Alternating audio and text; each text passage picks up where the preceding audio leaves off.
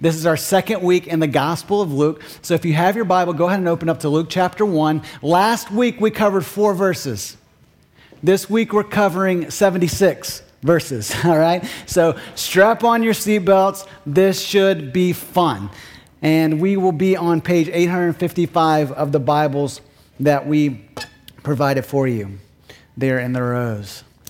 Uh, as you turn there, I want to tell you just about a, an experience I had a, a, last month with some of our community group men. Uh, most of you know we have small groups. They also just launch, relaunched this week. And uh, oftentimes the, the guys will try to get together, you know, periodically, and the ladies will too. And so uh, some of the guys in our community group, Dave and, and, some others, had organized a trip to the movies, all right? We went to see uh, Batman all right, the new Batman movie. And I'll be honest, I had not been to the movies in a while, so I was pretty excited about it. And, you know, since I had not splurged on a movie lately, I thought, hey, you know, I'm going to make this trip to the movies, you know, I'm going to get, I'm to get my money's worth, all right?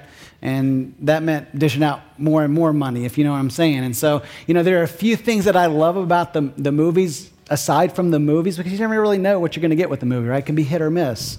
But you can always count on usually at least a few things. I mean, number one, I love going with friends. All right, so we had our community group guys. We were going together usually. I'm not one to go to the movies alone. Some of you kind of can do that. That's your thing, no problem. But I like to go with friends. All right, so going with friends, that's always a great benefit of going to the movies. Number two, you know, they just have that huge concessions, you know, as you walk in. And so it's very hard for me to get past that spot without, you know, pulling out the wallet and getting the biggest bag of popcorn, you know, with like loads of butter, you know what I'm saying?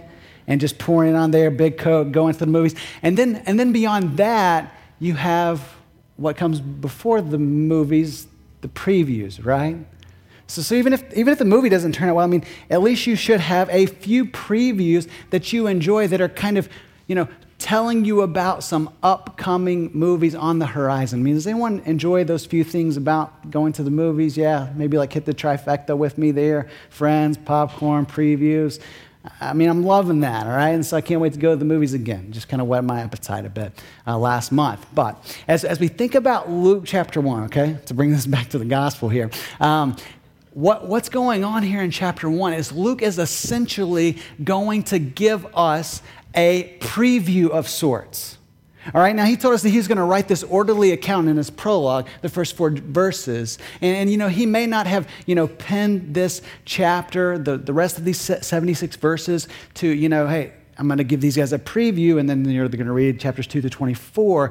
But for all intents and purposes, as we read the rest of chapter 1, we are going to get a great preview of what he is going to unpack as we go throughout the chapter. So last week we looked at how Luke is writing this gospel to inform his audience of the great salvation that is found in Christ.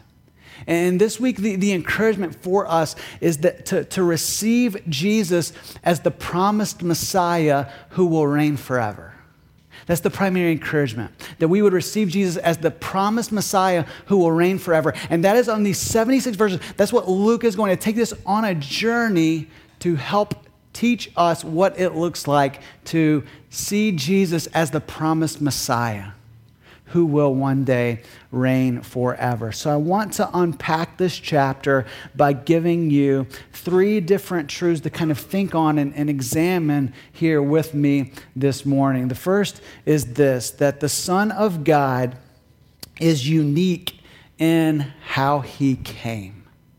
All right, it's, a, it's another way of saying there is no one else in the history of the world who has arrived in the same way that Jesus arrived. And we see this in, in several different ways, and, and Luke 1 really highlights this for us. Number one, he fulfilled God's promises through the prophets. I mean, have you, have you ever longed for something? Have you ever just had to kind of set your mind on an expectation, a hope, a longing to the point where maybe it even kind of changed your physical disposition? I mean, you were just aching for this, this, this event to arrive.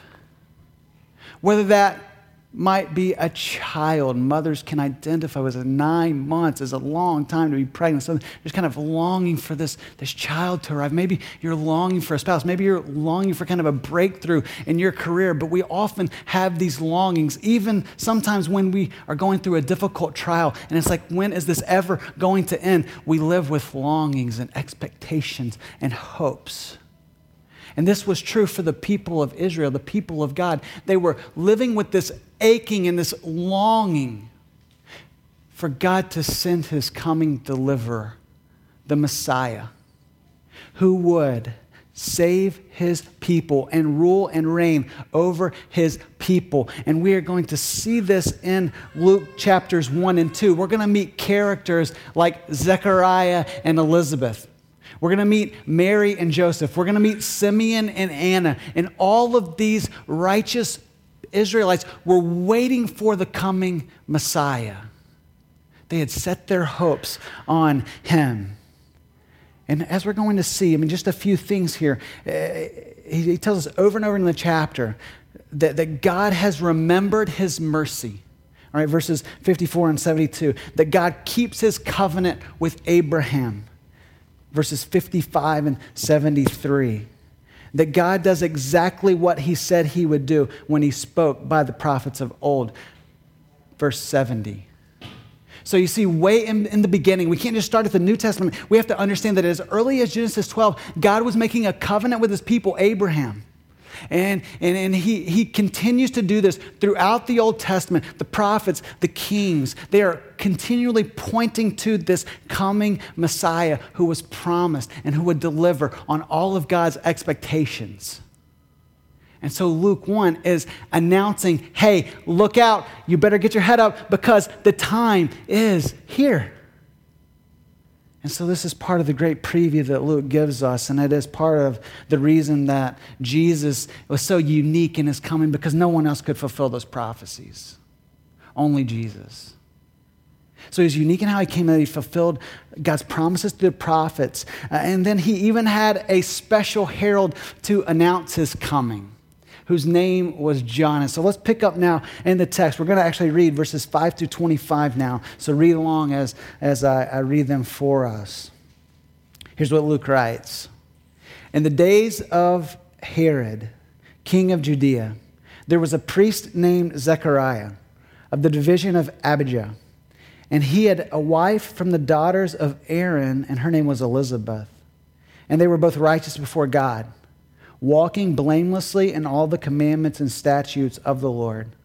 But they had no child because Elizabeth was barren and both were advanced in years.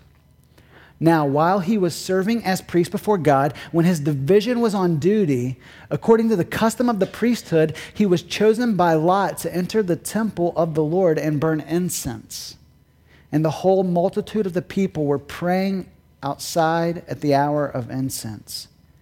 And there appeared to him an angel of the Lord, standing on the right side of the altar of incense. And Zechariah was troubled when he saw him, and fear fell upon him. But the angel said to him, Do not be afraid, Zechariah for your prayer has been heard, and your wife Elizabeth will bear you a son, and you shall call his name John.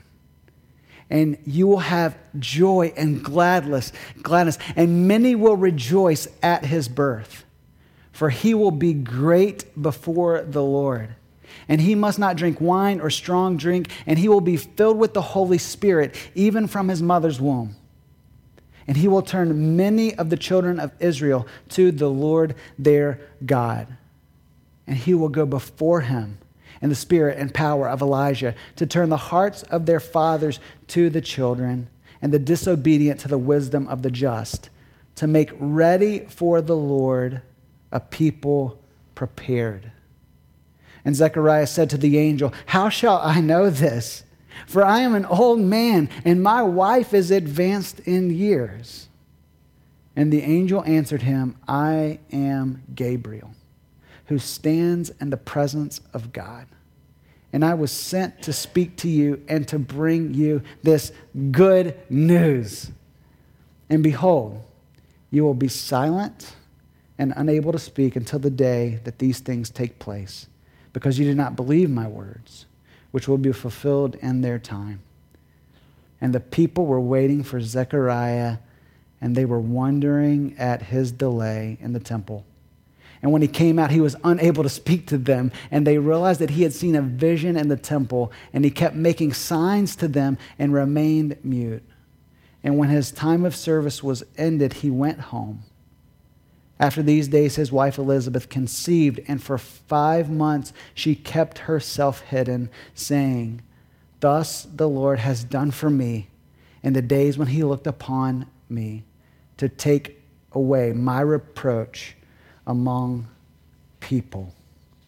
And so we have this, this announcement to Zechariah that, that he and his wife will bear a son named John. And we obviously, covering 76 verses, we can't break them all down in minute details, but we want to hit the highlights as we go this morning. And really, what we find in, in this passage is that verses 13 and 18 teach us much about John the Baptist. It says that, that in verse 13 that, that, that they will call his name John. Verse 14, and you will have joy and gladness, and many will rejoice at his birth. Now, why would they be rejoicing? What is the big deal about John? Well, John is, is unique in that verse 15 says, he will be great before the Lord. So some scholars have said that, that John's greatness resides in both his character. Okay, it says that he will be filled with the Spirit. He's not gonna, gonna, going to drink wine or strong drink. And, and why is that? Well, like the priest of the Old Testament, when they were on duty, they wouldn't partake of strong drink or wine. All right, so this isn't a prohibition against all, all form of drinking. It's just this was his assignment. He had a special, holy assignment from God.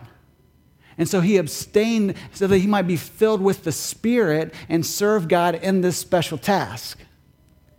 And, and it says that he was great before the Lord. Now, don't miss that, that, that phrase that follows.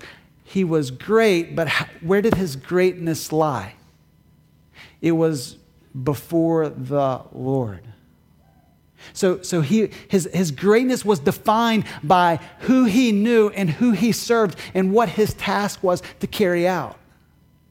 And let me just say as an aside, okay, and this might be a great word for, for our college students. You're, you're young, you're, you're fresh in school, you've come to Boston like many of us came to Boston here, not because you want to embrace mediocrity, right? I mean, people do not come to Boston, one of the greatest cities on the planet, just to be mediocre in their field and in their endeavors, right? They come to Boston to excel, sometimes to, to dominate their particular field of study or, or profession. And so, a lot of times we get caught up in, in our accomplishments and our accolades, and we want those pat on the back, the recognition, and we define greatness in all those kinds of ways. But yet, maybe it would be wise for us to define greatness like God defines greatness. And, and here's the catch I mean, God is the one who defines greatness. If, if we know God, if we have a task from God and are serving God, and it doesn't matter what kind of profession, I mean, uh, this whole world is God's and everything in it. And God wants all of us to, whatever our vocation is, to do our best and to excel, but to not get caught up and wrapped up in the reality that greatness comes from, from some, you know, recognition from people who probably don't really care that much about us anyway, right? But that greatness should be defined by God. And there is something so freeing in that. I think you'll experience that as you go through life.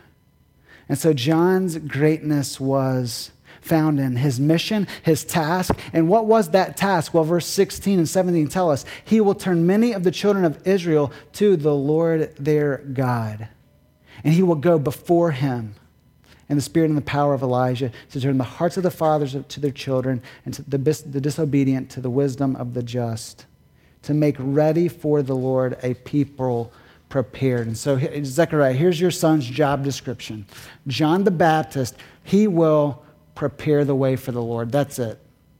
That's, that's his job description. That's where his greatness lies. He is making ready, preparing people for the coming of the Messiah. And so remember, this isn't about John's greatness here. This is about the greatness of the Son of God. He was unique in how he came and that he fulfilled God's promises through the prophets. And he was unique in that he had a, a forerunner to announce his coming. And then, thirdly, as we see down in this, this next passage, this next part, that he was born of a virgin. Look in verse 26. It says, In the sixth month, the angel Gabriel was sent from God to a city of Galilee named Nazareth, to a virgin betrothed to a man whose name was Joseph, of the house of David. And the virgin's name was Mary. And he came to her and said, Greetings, O favored one. The Lord is with you. But she was greatly troubled at the saying and tried to discern what sort of greeting this might be. And the angel said to her, Do not be afraid, Mary, for you have found favor with God.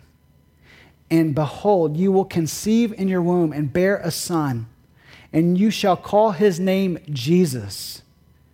He will be great, and he will be called the Son of the Most High and the Lord God will give to him the throne of his father David, and he will reign over the house of Jacob forever. And of his kingdom there will be no end. So, how is this, this second birth, this greater birth, going to come about? It's going to come about by a miraculous conception.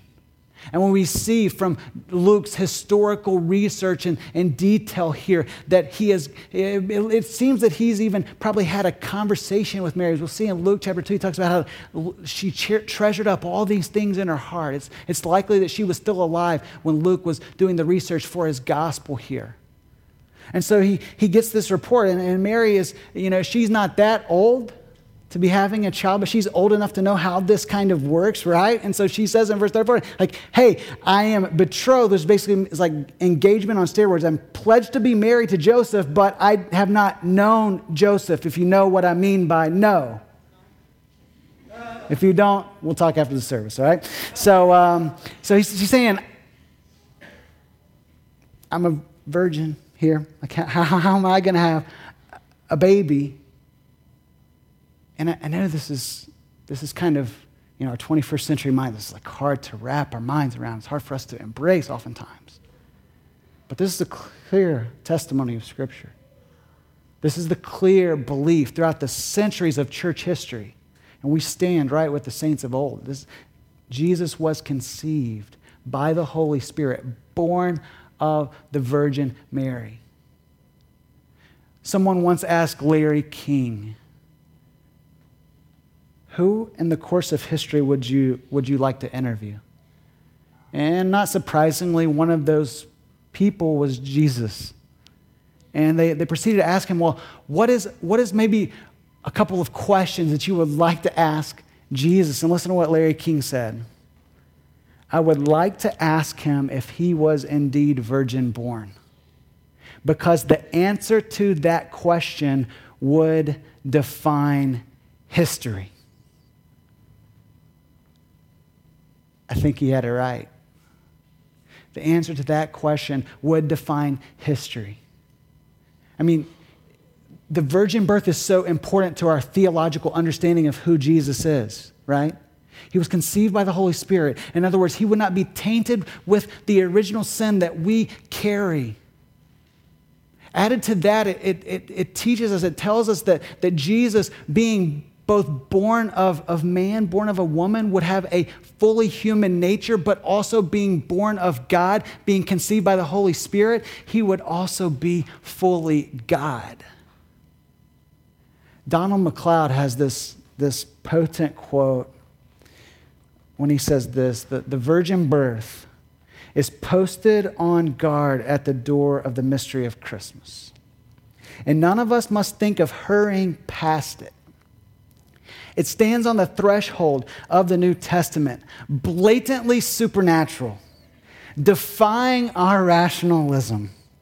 Informing us that all that follows belongs to the same order as itself, and that if we find it offensive, there is no point in proceeding further. Now, that may be strong, but let me explain what Donald here is saying. He's saying, look, if you will not accept the virgin birth, then sinless life, substitutionary death, resurrection, ascension, reign forever over all things, you're probably going to have great difficulty in moving from point A to B to C to D to E to F.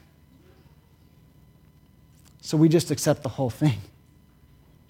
God has convinced us that it's true. He's fulfilled the prophecies and he's, he's, he's, he's made this unique work in Christ come to pass.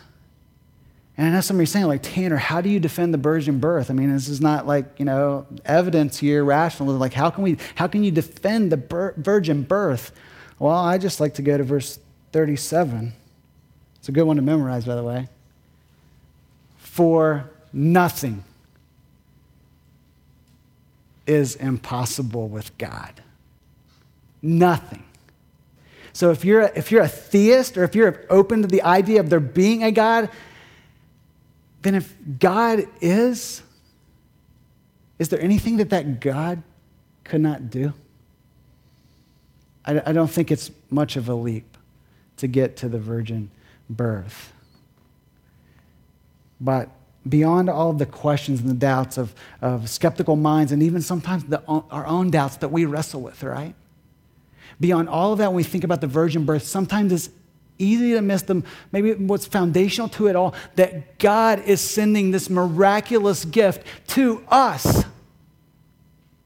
And it's a gift to be received. So, even as we're looking at who Jesus is in, in, his unique way, his one of a kind way that he came, and, and to give us this gift, I would just ask you have you received this gift? And as we paint this picture of the person and work of Christ, I would challenge you to to really weigh out have I received this gift? Am I living life in light of this gift? Because that's point number two. The Son of God is unique in his person and work. And I mean, sometimes, you know, we just read the Bible and we read it, you know? But sometimes the, the, the claims are so staggering that we just kind of need to see it with fresh eyes. And that's what I'm praying for this morning.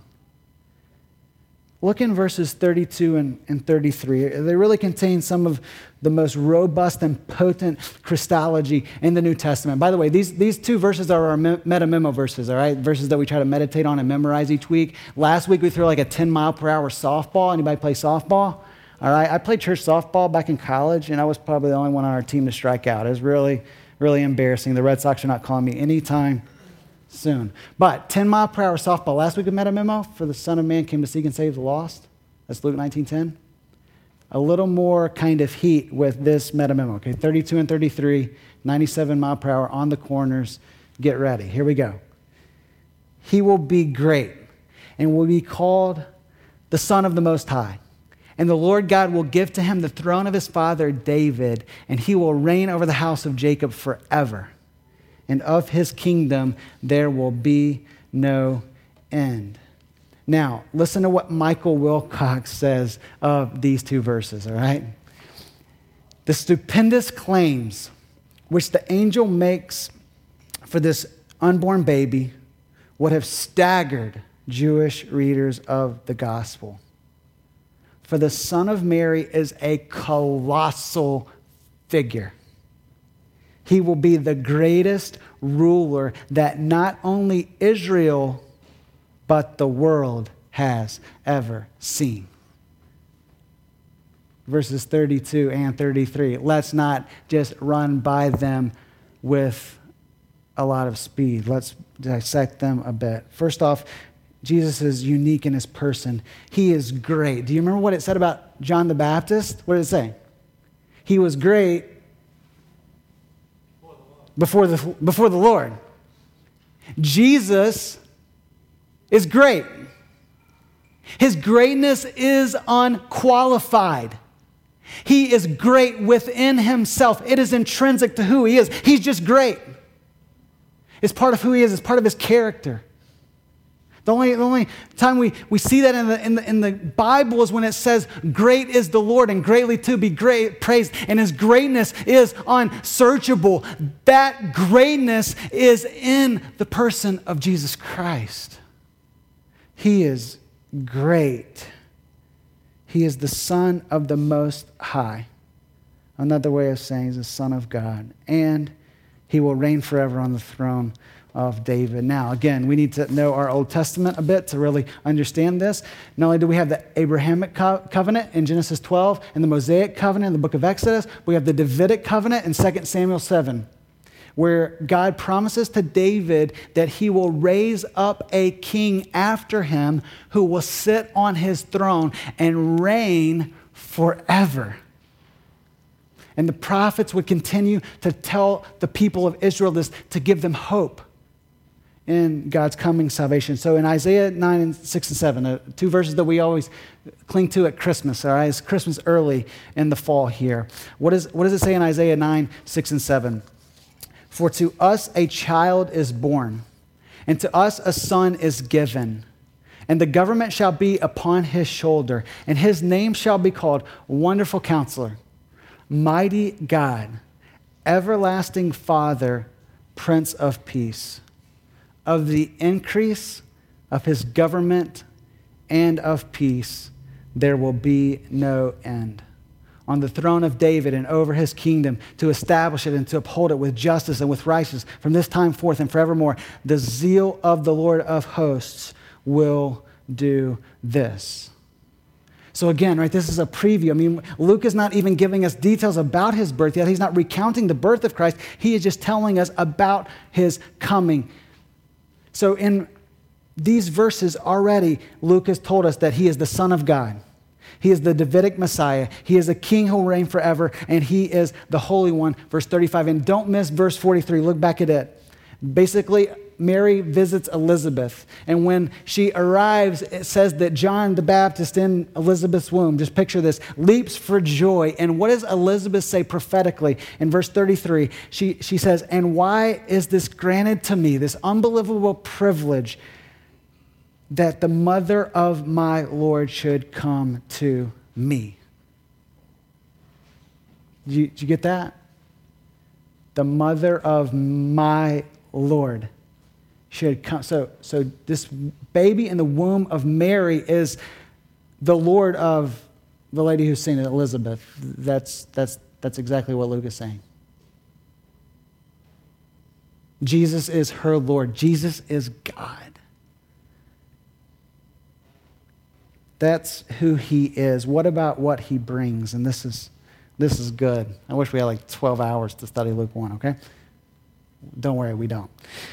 Um, so, so we've seen already that he'll reign forever. He's ushering in a kingdom that has already been inaugurated, but has not yet fully been consummated or fulfilled. Okay, so these promises are still being fulfilled, and one day will be fully realized. But, but, but then Luke one again, it, it's it's the theological foundation for everything that we're going to see in Luke.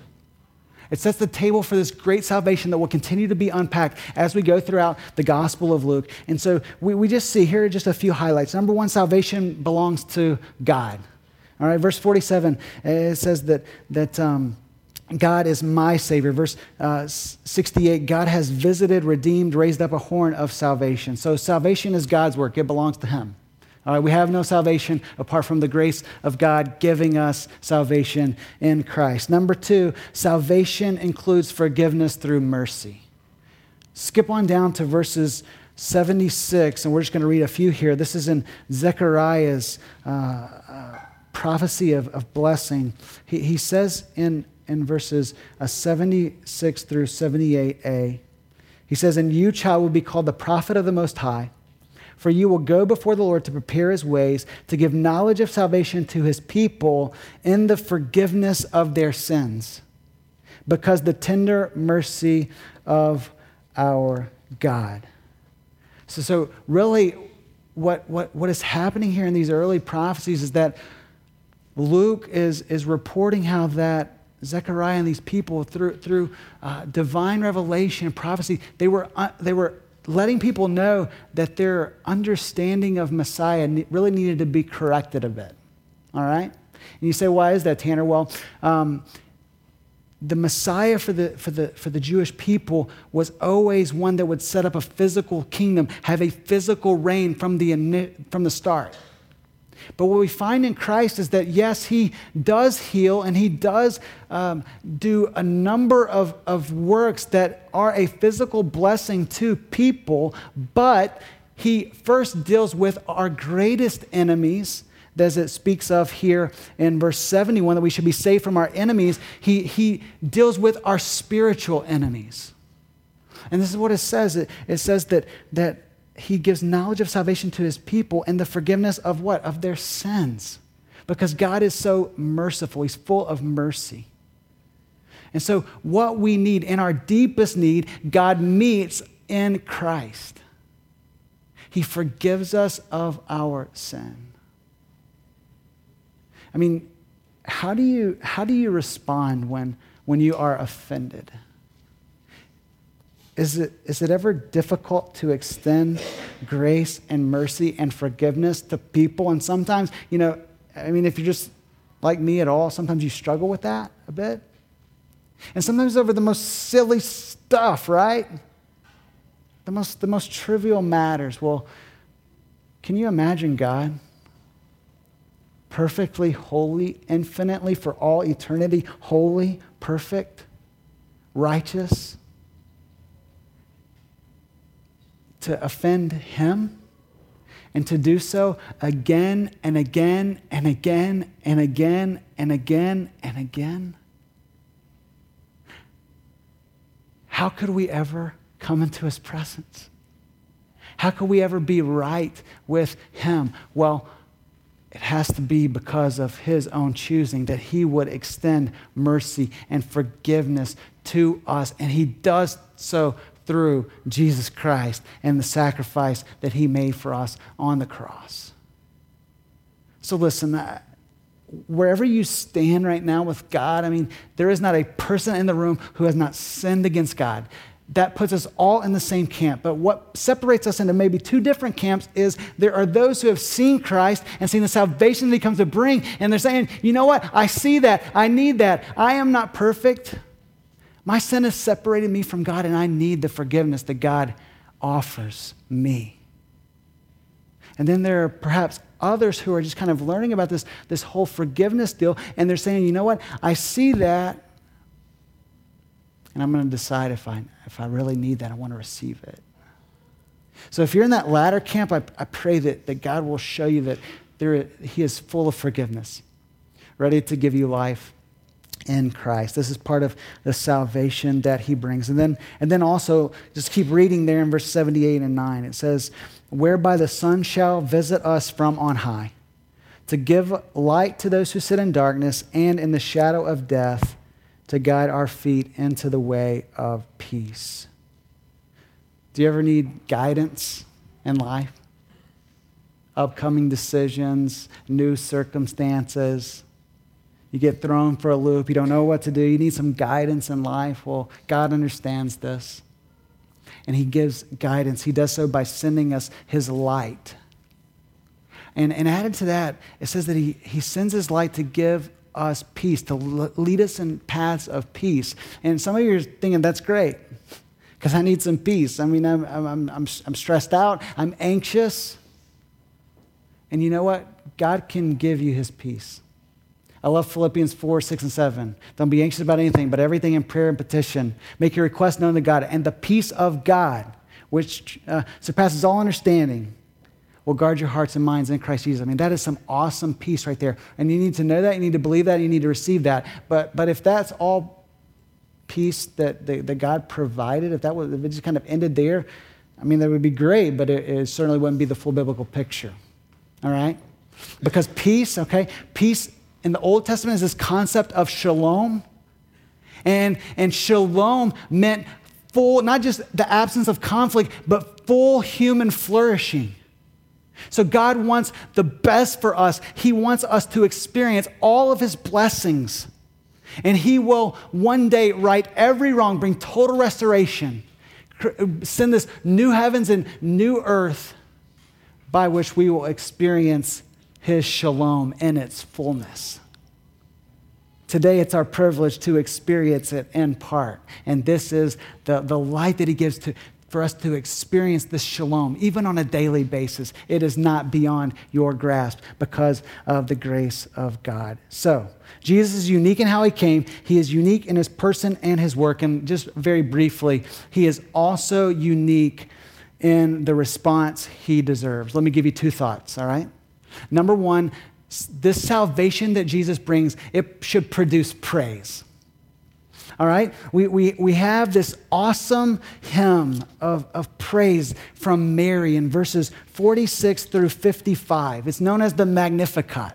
All right, and it gets that name from the opening verses. Look at what Mary said. Such a beautiful testimony of praise from Mary. She says, My soul magnifies the Lord, and my spirit rejoices in God my Savior.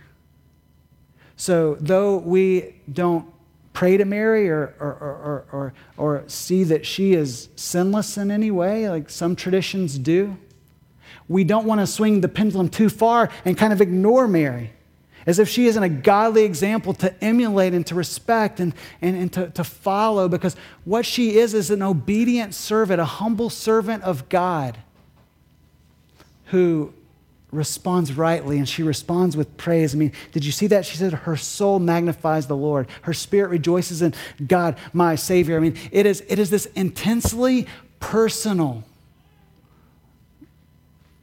reality just coming up through her. You see that?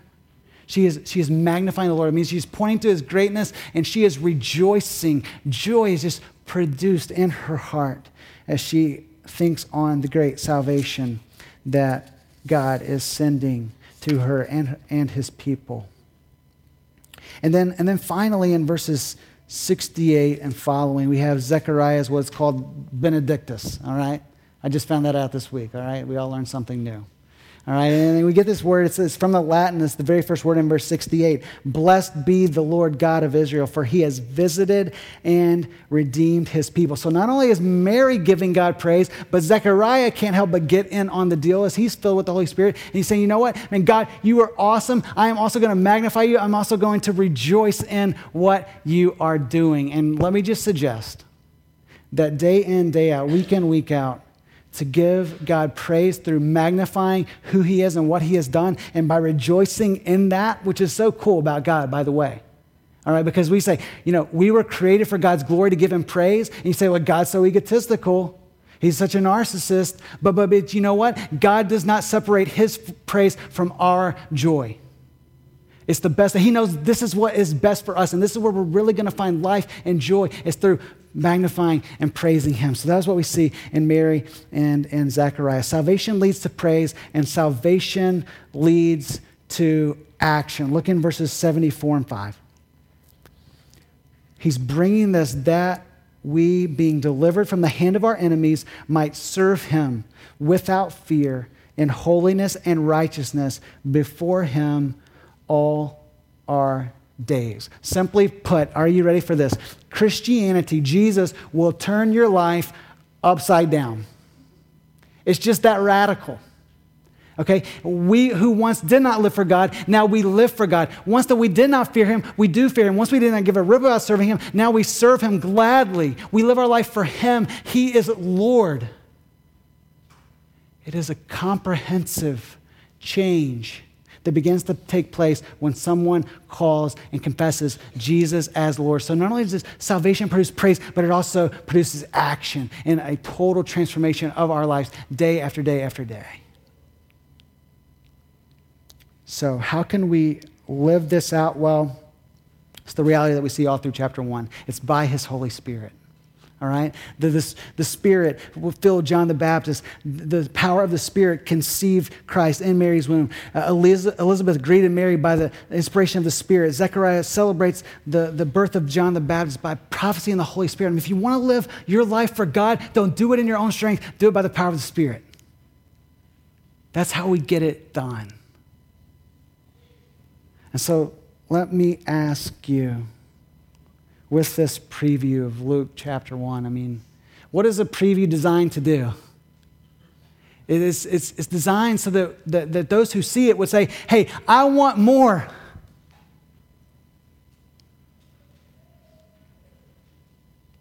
What about you? Is this, is this, does this do that for, does this elicit that kind of response? I want more? Because some of you are saying, hey, I want more. And somebody's saying, well, Tanner, hold up. I'm, I'm already in. You don't have to keep going. I mean, I'm, I'm in. This is enough. Jesus is the Son of God, He's Savior, the Lord of all. I'm in. But you know what the best answer would be? I'm in, but I've got to see more. I've got to have more. May that be the cry of our heart here this morning. Let's pray. God, we ask that you would do that in our heart. That we would see Christ as the infinitely valuable treasure that he is, the one who is your promised Messiah who brings salvation in ways that we have yet fully to, to grasp and comprehend. And yet, Father, even as we say, you know, Jesus is Lord, I am in with him, we would just, the cry of our heart would just be to, to, to want more and more of you, to want to live more faithfully for, to you day by day by day. So, God, would you just transform our individual lives and would you transform this church to where we would say, we're in and we got to have more? We pray in Jesus' name. Amen.